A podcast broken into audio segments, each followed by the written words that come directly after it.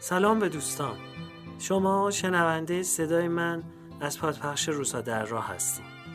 روسا در راه که شروع کردم این ایده تو سرم بود که هر شماره رو به یکی از بزرگان فرهنگ کشور که بر شکلگیری بنیان اندیشه های من و هم نسلانم موثر بودن پیشکش کنم.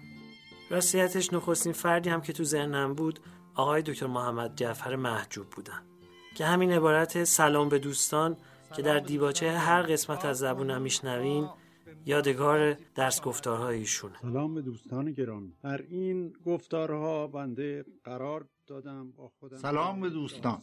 بنده در حدود دو ساعت وقت رفته رفته که پیش اومدیم. تقدیم نامه ها که پایان بخش هر شماره روزها در راه بود فربه تر شد و شکل و شمایل خودش رو شادابتر پیدا کرد.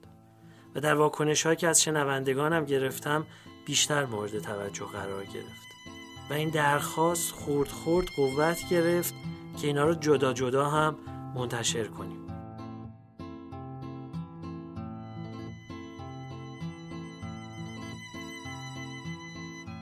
حالیا شما صدای منو به این مقصود میشنوید.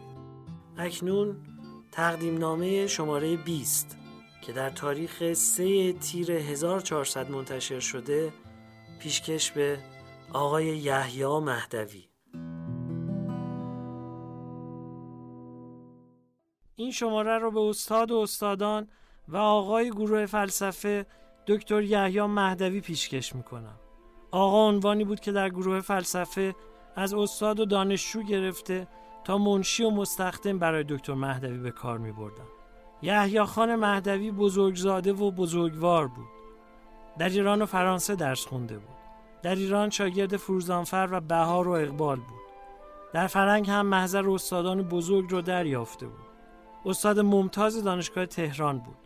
او رو بنیانگذار فلسفه جدید در ایران خوندن. مترجم مبرز متون فلسفی بود. عاشق زبان فارسی بود. عاشق شعر فارسی بود. مصحح چند متن کهن بود. مکارم اخلاقش زبان زد بود. پدرش حاجی حسین آقای امین و زرب راضی نبود که او به مدارس معمولی بره. چون میترسید فرزندش بد اخلاق بار بیاد.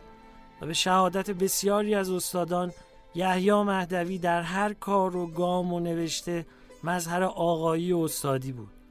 از هر رفتارش به خوبی درس برگرفتن ممکن بود. او همیشه و برای همه کس معلم بود. مهدوی مردی صاحب شخصیت و اصول بود. به مقام و منصب بی بود. از سیاست گریزان بود. نپذیرفت که در دولت دکتر مصدق وزیر فرهنگ بشه. استادی دانشگاه رو مهمترین منصب می‌دونست. نسبت به دانشگاه و جایگاه و استقلالش متعصب بود. دانشگاه تهران براش حرمتی خاص داشت. اعتقاد داشت وقتی نام دانشگاه به صورت مطلق میاد منظور دانشگاه تهران و غیر اعتبار و احتشام و شرف دانشگاه تهران بود. سالیان دراز حقوق استادی خودش رو به دانشگاه تهران بخشید تا صرف انتشار کتاب بشه. کتابخونه شخصی خودش رو هم وقف دانشگاه کرد. این کتابخونه پنج هزار جلد داشت و هم اکنون در کتابخونه مرکزی محفوظه. یکی از عادات مهدوی نوشتن بیت یا ابیاتی بر برگ نخستین صفحه کتابهاش بود. برخی رو بارها تکرار کرده. بیت زیر رو سه بار در سالهای 1332 1347 به 1366 نوشته. به هست و نیست مرنجان زمین رو خوش می باش که نیستی سرانجام هر کمال که هست. از این رباط دو در چون ضرورت است رهیل رواق و تاق معیشت چه سربلند و چه پست.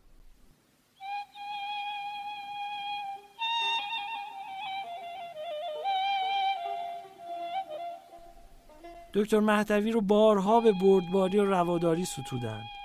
کسانی که با او بارها سفر کرده بودند تحمل و بلند نظری او رو می ستودند.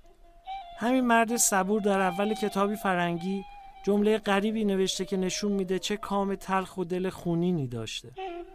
این یادداشت رو یکم اسفند ماه 1365 نوشته.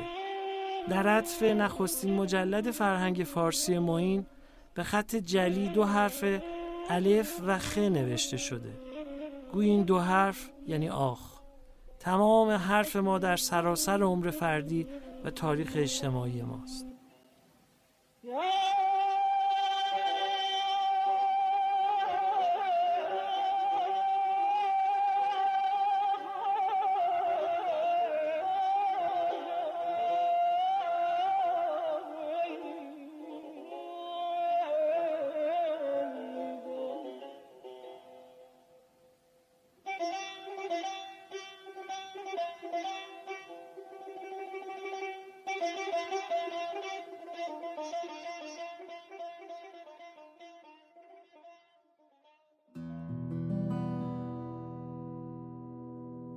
همینجا تا سخن به پایان نرسیده باید توضیح بدم که تقدیم نامه روزها در راه بر پایه نوشته ها و مصاحبه ها و تکنگاری هایی که از استادان یا در ستایش استادان نوشته شده یا حاصل مانست خودم با برخی از اون بزرگواران یا فرزندگانشون بوده.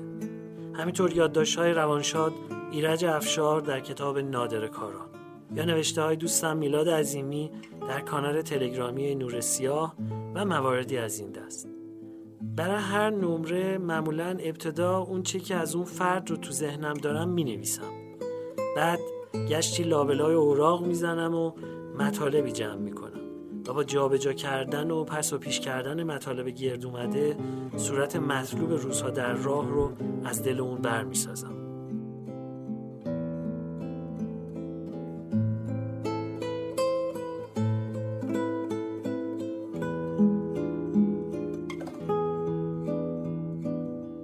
خوشحالم که دوستانی مثل شما همراه هم هستید.